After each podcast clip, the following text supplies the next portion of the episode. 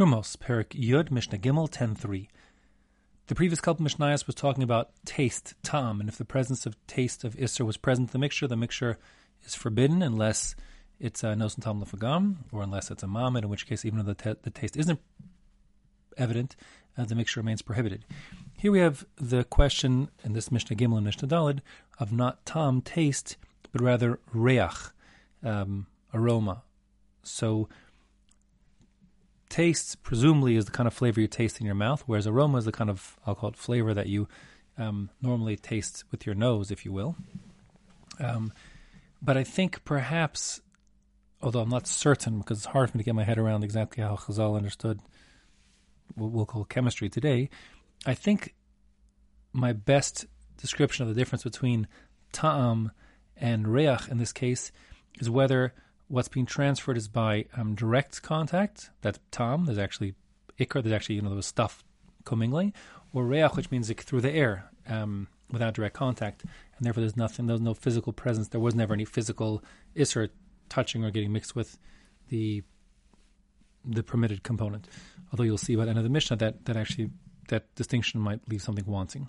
In any case, here our case is um, Mishnah Gimel. Haroda pas chama v'nasa al pi chavis shel yain truma. So you have um, bread. The bread is chulin. You remove the bread from the oven. The word rodeh is the verb for removing bread from the oven. It, was considered quite a, a tricky thing to pull off, so the bread doesn't uh, fall into the oven as you do it. It's it's hard um, to describe if you haven't seen it. Basically, they took kind of dough and threw it against the side of the wall of the oven. The oven was sort of like, like kind of like a cave with a fire in the middle of it. If you've never seen this before, and then they would t- take like a flat, kind of like if you've seen in a pizza shop kind of thing, kind of flat wooden pan on a stick, and and use that to pull off the bread.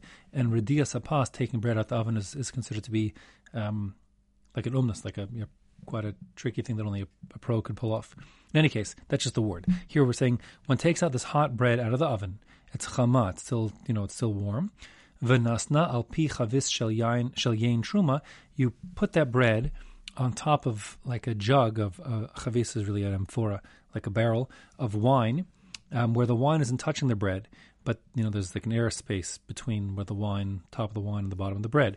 But since the bread is is hot and steaming, it's sort of still very susceptible to absorbing um, tastes, and therefore what happens is you have the aroma of the wine beneath the hot bread getting um, absorbed into the bread, such that afterwards, when you taste the bread, you can taste you know, flavors of, of wine in the bread, even though the bread never touched the wine directly.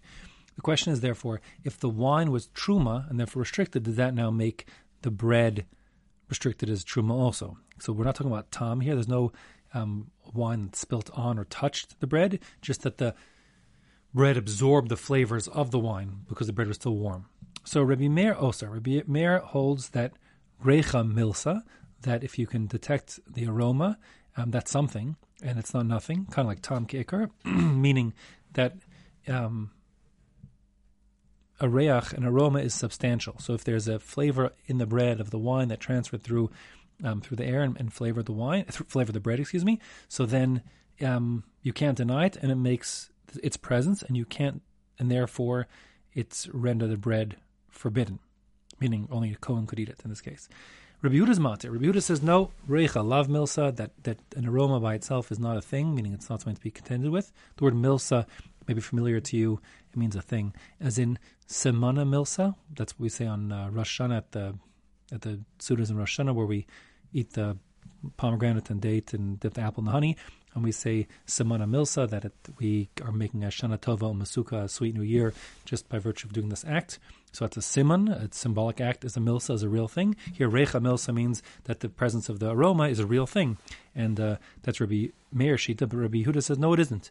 And therefore, even though you can still um, glean, there's some flavor of wine in this bread because it came from the, the, you know, through the air, as reach, as, a, as an aroma, that does not make the bread forbidden, and a non-Kohen could still eat this bread despite the fact that it has um, absorbed some of the aroma of the truma wine.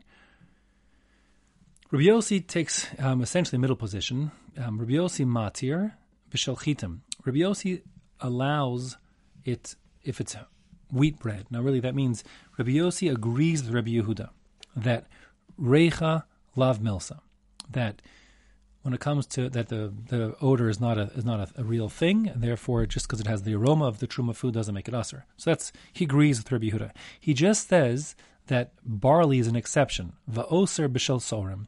He Rabbi Yossi forbids barley bread, which has absorbed the aroma of truma, because he holds that unlike other types of of um, breads, if the bread is made of barley, he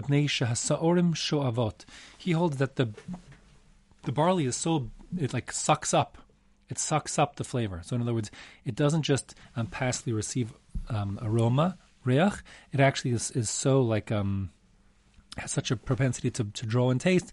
It's like sucks it in. So you're actually getting tam. You're actually getting tam, not just reach, from the wine in the barrel beneath the barley bread. So therefore, um, Rabbi Yossi says in general, reich alav milsi, that's his principle, that's the rule.